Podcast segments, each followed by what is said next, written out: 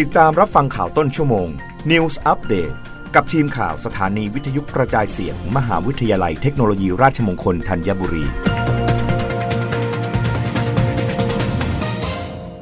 รับฟังข่าวต้นชั่วโมง โดยทีมข่าววิทยุราชมงคลธัญบุรีค่ะ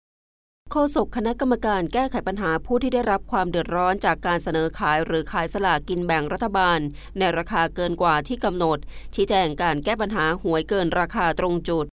นางสาวที่พานันสริชนะ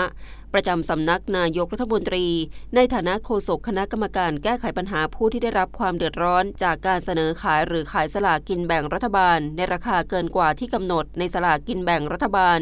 กล่าวถึงความคืบหน้ามาตรการการแก้ไขปัญหาการจำหน่ายสลากเกินราคา โดยการจัดจำหน่ายทางช่องทางแอปพลิเคชันเป๋าตังว่างวดวันที่ 16 มิถุนายนนี้ มีร้านค้าผ่านคุณสมบัติและเข้ามาขายจำนวน 1347 ร้านจำนวนสลาก5 1 7 73,500 ใบ ซึ่งพบว่าค่าเฉลี่ยในการทำประกันซื้อสลากครั้งละ 4.16 ใบทำประกันซื้อครั้งละ 2.33 ใบ หลังจากเปิดจำหน่ายเพียง 4 วันตั้งแต่วันที่ 2 มิถุนายนที่ผ่านมา มียอดจำหน่ายอยู่ที่ 5,85,230 ฉบับ หรือ 98.2%ของจำนวนทั้งหมด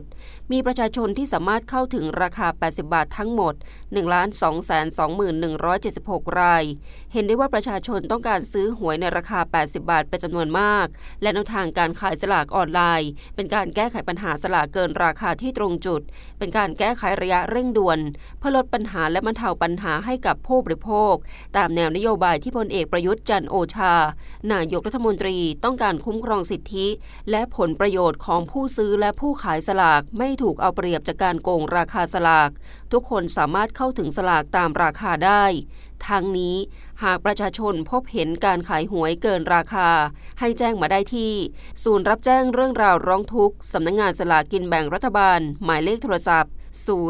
2528 9999 ตลอด 24 ชั่วโมง